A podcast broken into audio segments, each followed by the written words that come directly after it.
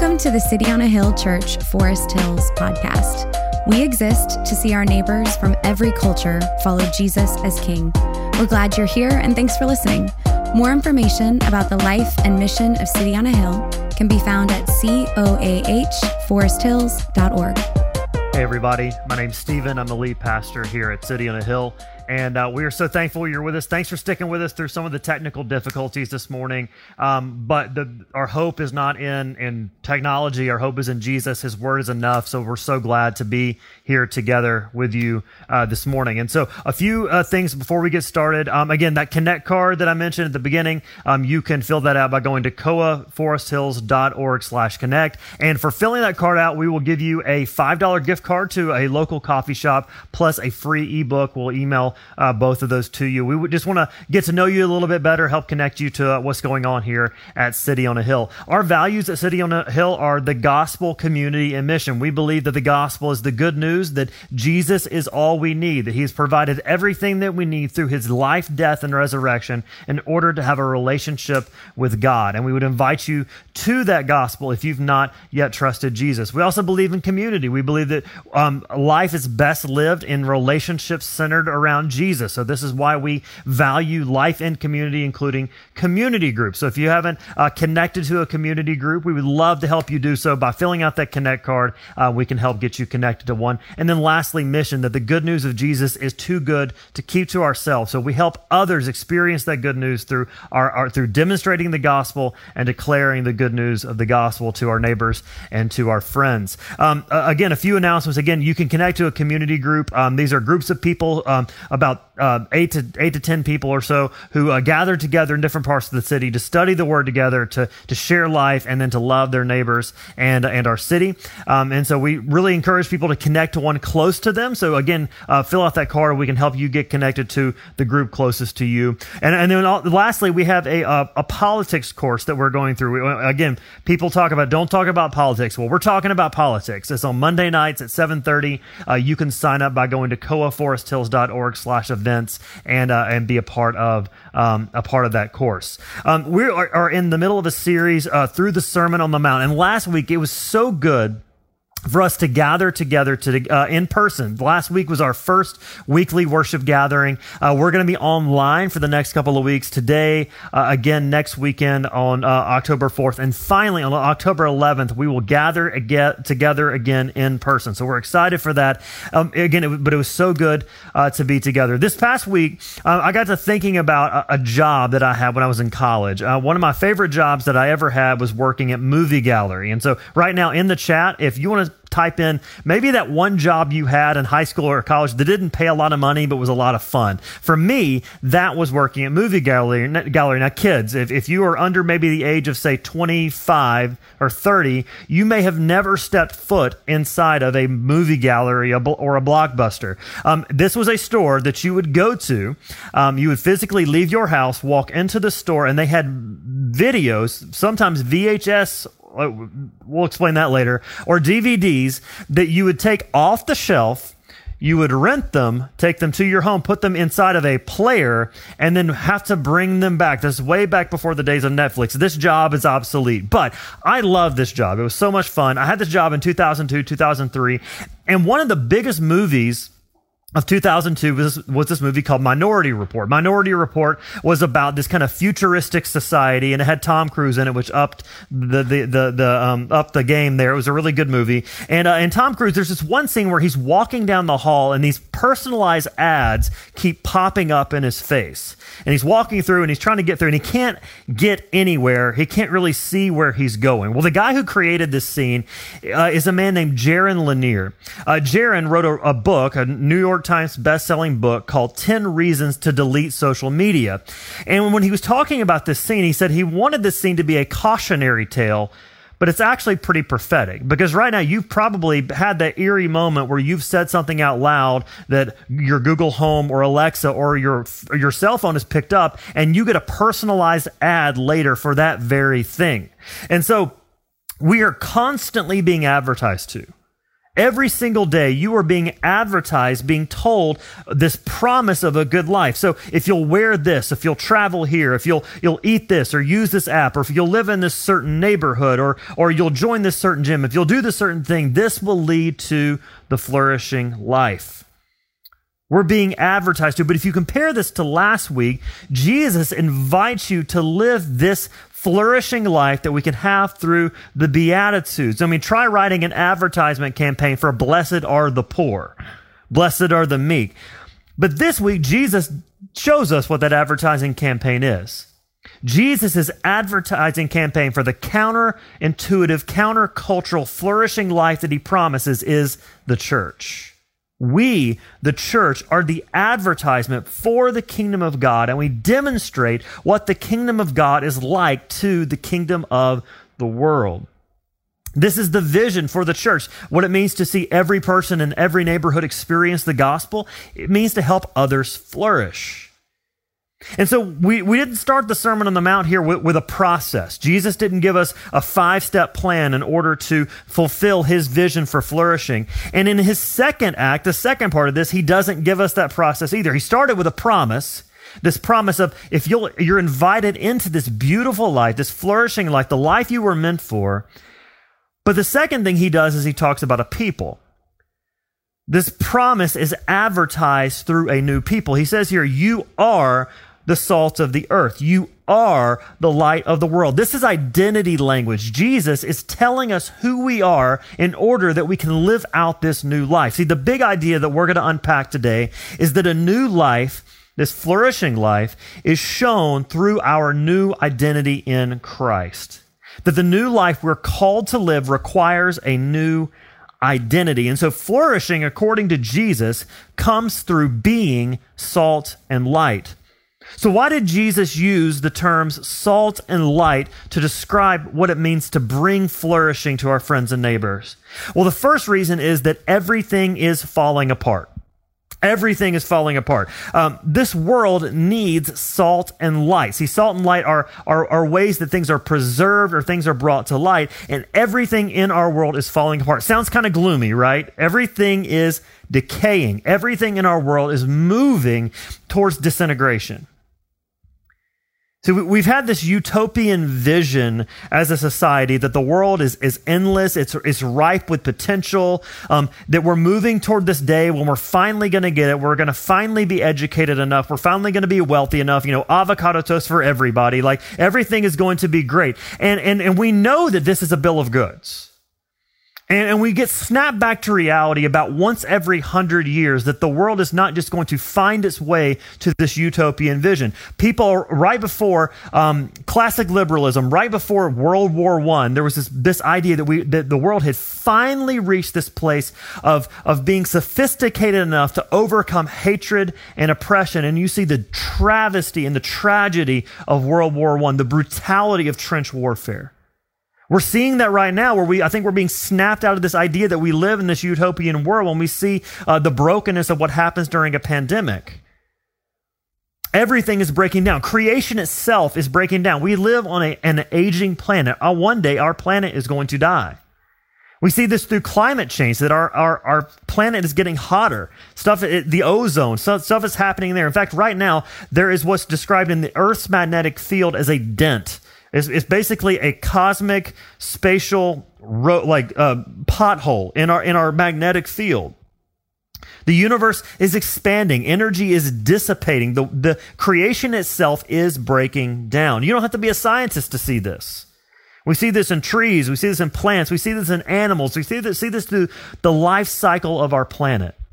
The Bible actually speaks to this. In the Psalms, it says that creation will pass away that everything is perishing as we know it, that the world, according to the book of Romans, is groaning to be made right because it is decaying.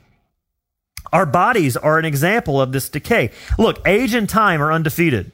Not a single one of us is going to beat age and time. I wake up now at 38 years old and I and, things creak and pop and my back hurts and like not not the same way they did at 18 everyone's getting older. Back in the er, mid 1980s, Mike Tyson was the baddest man on the planet. He was knocking everybody out. And now Mike Tyson in his 50s is making a comeback, trying to hold back the hands of time. But no matter how good Mike Tyson is in his 50s, he will not touch Mike Tyson in his 20s. Every single one of us is seeing the decay of our bodies. Athletes retire. Aging parents, we see this through our aging parents and grandparents that over time our bodies and our minds slowly decay. We feel our mortality. We see decay culturally. Are, are, things really the way that they're supposed to be? And I'm not talking about like, let's harken back to some sort of golden age. That's not what I'm saying. I'm not saying that things were better 30, 40, 50 years ago, because they certainly weren't. But what we see, though, is we see in our culture, as we see these cycles that happen in our culture, we see continued racism and greed and abuse and political corruption. Even something like gentrification is a type of, dis- of decay and disintegration because we see the disillusion of entire historic neighborhoods and families and people groups being displaced. We see this, uh, we see this decay and disintegration relationally. We are the most connected people in human history. But the problem is, is that we're hyper individualized in the way that we're connected. We're all in these tiny little silos connected to everyone across the world in these superficial ways that don't, actually go deep to the heart. And the world says that you could have this autonomous a being, this autonomous self. You can have exactly what you need when you need it. And we live these really insulated lives. So, what we do is we look for belonging and community on our terms that don't cause us to have to go any deeper than the surface.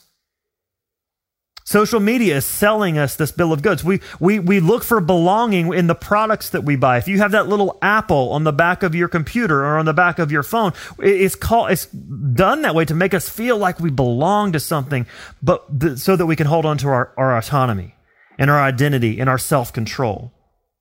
So we live these siloed lives, these radically siloed lives where we do things on our terms and people only see the highlights. They don't see the outtakes. And we call this freedom. We're the most free, individualistic culture in human history, and we're also profoundly lonely. Loneliness is the is the biggest epidemic in cities. In fact, the city of Portland, one of the most progressive, individualistic cities in the world, over 60% of people live alone by themselves. We're moving towards isolation. We're moving toward decay and disintegration. So let me ask you this. If everything in our world is falling apart, if our bodies are falling apart, why do we work out? Why do we go to the gym? Why do, why do we go run? Why, why do we do yoga? Why do we eat right? Why do we do those things? Why do we do the hard work of maintaining relationships? If, if they're simply going to disintegrate? Why do we re- remodel homes that we know are going to fall apart? Why do we create beauty out of disorder? Why do we do this? Because we know the world is not supposed to be like this. We know that the world is not supposed to be given into decay. We know that there's something better because if there was nothing better than this, it is simply go get yours while you can, when you can get it, because there's nothing else. But the problem is, is that we know better. And if things are going to get better, if we know that there's something we are striving toward, it requires a standard of truth, beauty, and goodness. If there is no God, then how do you know that a piano sounds better to your ears than a chainsaw? How do you how do you possibly know that? Is it just simply that your that your senses just prefer this and that we've we've adapted this way over time? No, it's that we understand what is beautiful. And the kingdom of God is beauty breaking into a broken world with a promise that everything is going to be made new, coming as salt and light to remedy that decay. Everything's falling apart. And that's why us being salt and light is so important. See, secondly, being salt and light brings flourishing. You are the salt of the earth. Jesus says this, and he says it uses the term salt on purpose. See, the salt that's being described here is different than the, the salt that sits on your table. It, it would come from the banks of a river, and it was used as a preservative. So you got to imagine in the first century, they don't have refrigerators. And so if they wanted something like meat to not spoil, they would take salt and they would pack that meat with salt, because it's a process called curing, and they would pack it full of salt to keep it from spoiling in order to slow decay down. Nobody likes the smell of rotting meat. Like it's, it's disgusting. Nobody likes that smell. And, and you could, and rotting meat has a very clear smell. Like you know it when you smell it. But my wife, when she was pregnant, had like this super sniffer. She could smell rotting meat from like four counties away. And and I remember one time like she was in she was in the very far back bedroom of our house and she just started sniffing. Like and I was like, "What? What do you smell?" She so she like works her way through the house like a bloodhound and, and ends up in our kitchen and she smelled the tiniest little piece of meat that had fallen down into the drain. And so we had to clean out the drain because that little piece of meat was sitting down in the drain. Salt preserves and keeps from decay. But there is also the idea of flavor here Salt also gives flavor. And some, some people like a little bit of salt on something, uh, but there's nothing worse than bland food. When we think about being the salt of the earth here, think about Lawry's seasoning salt. Like we are putting as much of that on there as we can because we want to enhance the taste of the food that we eat. So, what is Jesus saying here? He's saying that bringing flourishing means stepping in, pressing in to preserve a world that's otherwise going to break down, and also to give flavor and make the world that we live in better. The gospel message lived out by gospel people. This is what it means to be a disciple. Or as R.T. France says, disciples, if they are true to their calling, make the earth a purer and more palatable place. What happens when we press in? What happens when we when we put the salt that we are as salt into a broken world and we, we change the, the, the we change the neighborhood we live in is that we change the flavor of our neighborhood. The question is, is will our city be better because we're here? Will the neighborhoods surrounding Forest Hills be better because we step in to preserve what's beautiful and to cultivate what's good here? And we do so by living wisely. The idea of salt um, has the idea of living wisely. Uh, Paul told the Colossians in chapter 4, verses 5 and 6 walk in wisdom toward outsiders, making the best use of the time. Let your speech always be gracious, seasoned with salt, so that you may know how you ought to answer each person. We live in a time right now where wisdom is needed more than any other time I can remember in my life. How do we wisely and consistently and faithfully live out of a biblical ethic when it comes to who we vote for? How do we live as salt when we when we see uh, people who who disagree with one another? How, how do we live as salt when uh, when when our neighbors would find the way that we live towards one group of people in order to see them flourish is is is horrific, and when we get the same thing on the other side? How do we live wisely for the sake of our neighbors? I think we get this in the second metaphor that Jesus uses. He uses the metaphor of, of the light of the world. How does being the light of the world help others flourish? We need light. We need light to exist. There are these sensory deprivation chambers, um, and you go in, it's pitch black, and eventually, what begins to happen in this sensory deprivation chambers is you just lose all sense of direction. You have no clue which way is up and which way is down. You start start to actually lose a sense of time, and you kind of you actually start to go crazy in these things. And and look, scary things happen in the dark. Have you ever seen one of those nature videos about what lives at the bottom of the ocean? Those things have like 12 eyeballs and like bones poking out. It's, it's weird. And so when we think about the brokenness and the darkness of our world, it is a scary place to be. We need light. So, what does light do? Light reveals what's already there. It shows us what's there. It shows us what's broken, but it also shows what's beautiful. It shows what's disordered, but also what matters the most. So, what Jesus is saying is that being the light of the world means that we live our lives in such a way towards our neighbors, towards our city, towards the world, that we show things like they really are. Leon Morris says, What is good in society, his followers, Jesus' followers, keep wholesome. We preserve it. What is corrupt, they oppose. They penetrate society for good and act as a kind of moral antiseptic, and they give a tang to life like salt to a dish of food. We show and shed light on what's broken. As believers, we should be people who expose falsehood. That's why right now, like everything you see on, on social media, we need to fact check and think through and not just believe wholesale. We are people of truth and we expose falsehood. When, it comes to the way that you do business or the way that you engage in school, our honesty will expose dishonesty. When you think about office or neighborhood gossip, when it would be so easy to talk about that person who seems to get on everybody else's nerves, what if we engage with integrity and with grace? Not to throw it back in the face of those who do engage in that gossip, but to show a biblical ethic and worldview of how we should treat others. We confront racism and corruption through our loving kindness and our courageous justice. That is an image and an apologetic to those who have hate hiding in their hearts. When we think about greed and dishonesty when it comes to the way that we work, when we live contently, not believing we have to go seek things outside of hard work and a good work ethic and outside of how God has get what outside of what God has given us, that is compelling to others.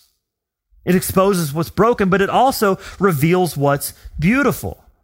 The word good here, talking about the good deeds that Jesus describe or Jesus describes here, the good works that give glory to your Father in heaven. That word good is the word for beautiful. We bring light, we expose light by loving, blessing, and serving in ways that astonish other people. They kind of leave people scratching their heads, and it shows them that this is what the good life looks like. And what this interplay here is confounding because when you expose what's broken and you reveal what's beautiful, it both convicts and compels.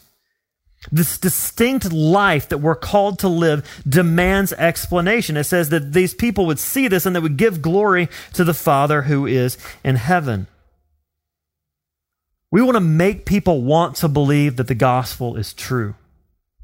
We want to live such lives that exemplify the work of Christ that people go, man, I don't know that I believe this, but I want to believe it. So they see the Father. But what's unique about the light of the world imagery here is that the light that's being described is, is not like the sun, it's like a lamp. And, and at this time, this little bit basically just been a wick floating in some oil. A lamp doesn't have a light of its own. It has to be lit by a greater light. And this isn't the first time that the terminology light of the world has been used. In fact, it's been, it was used to describe Jesus. In John chapter 8, verse 12, it said, Again, Jesus spoke to them, saying, I am the light of the world. Whoever follows me will not walk in darkness, but will have the light of life. Jesus is the true light of the world. And do you want to know what came right before that passage about Jesus being called the light of the world? It was the story about the woman who was caught in adultery. This woman who Jesus showed the brokenness of her life.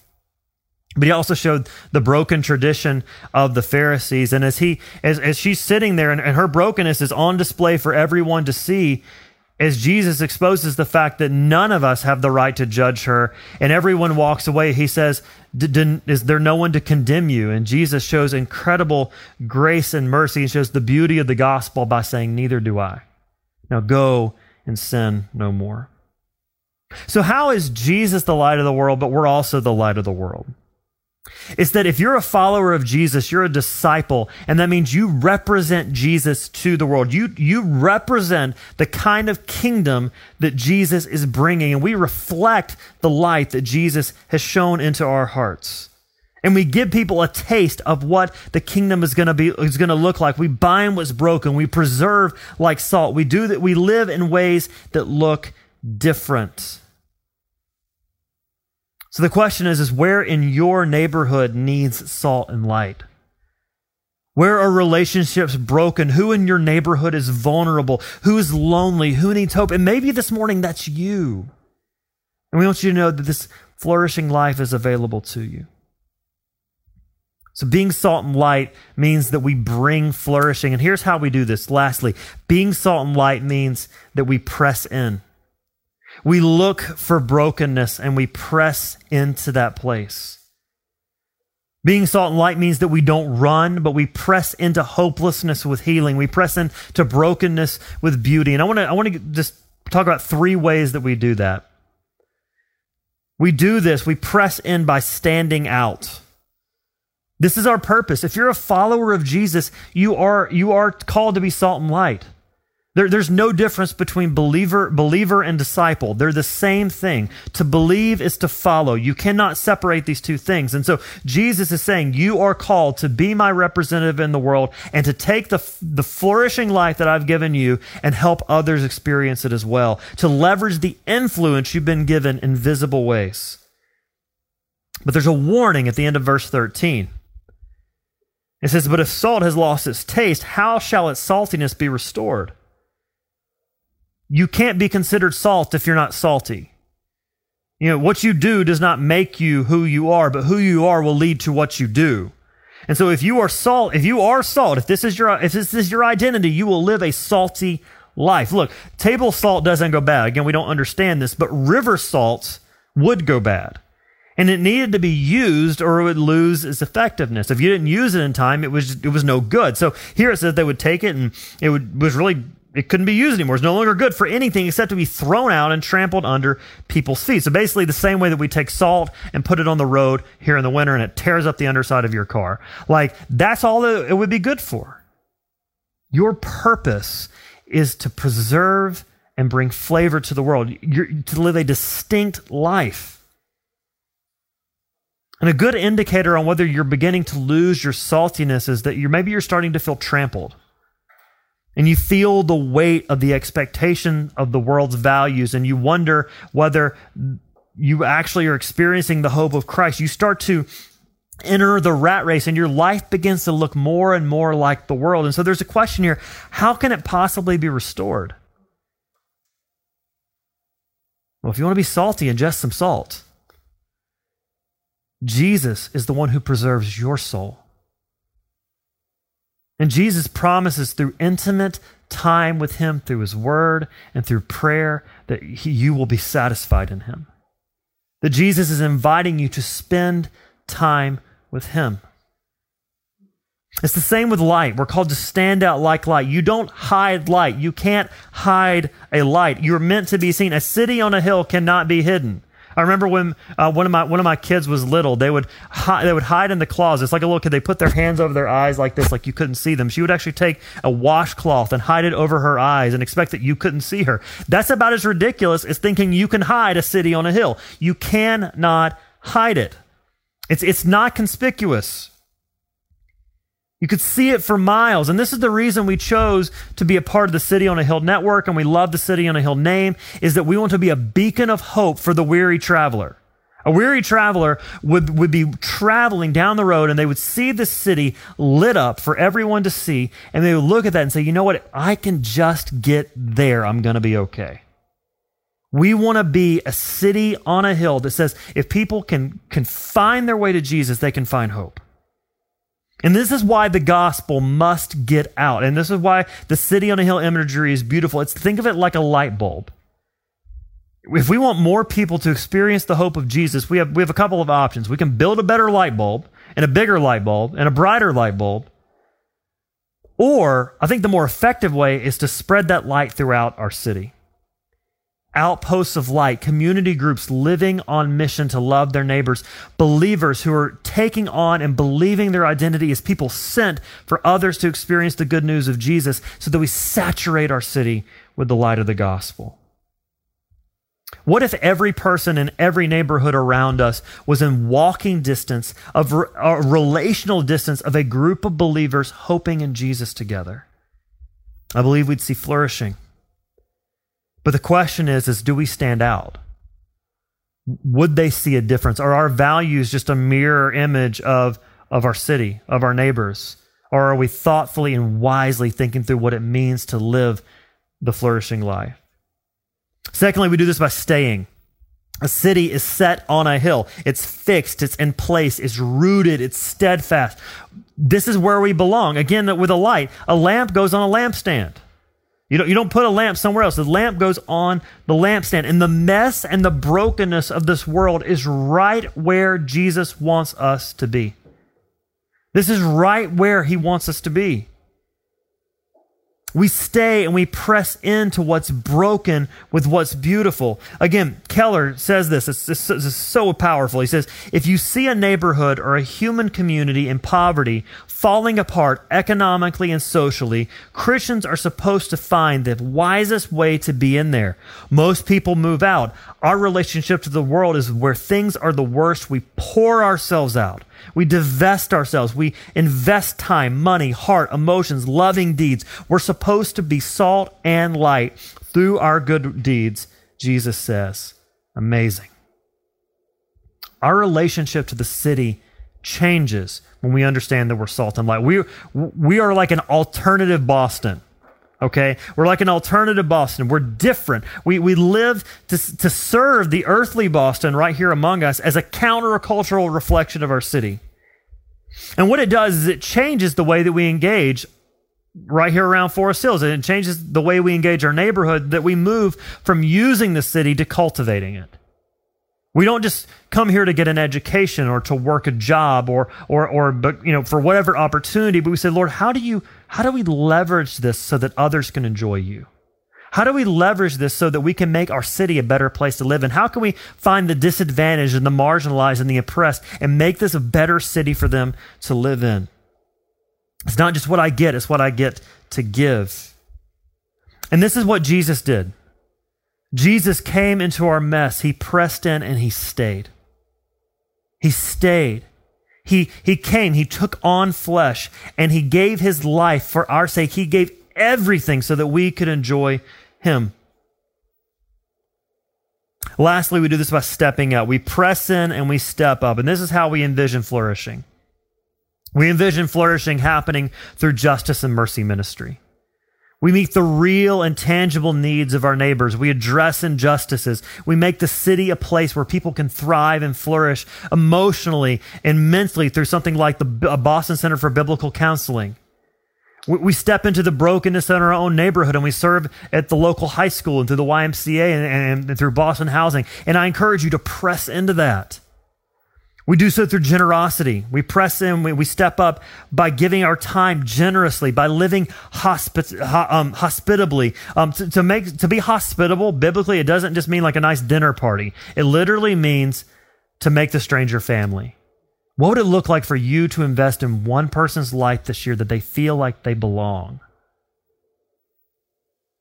Means creatively opening our lives, generously supporting the church, gener- generously supporting missions and church planting financially through our service of giving of our time and energy.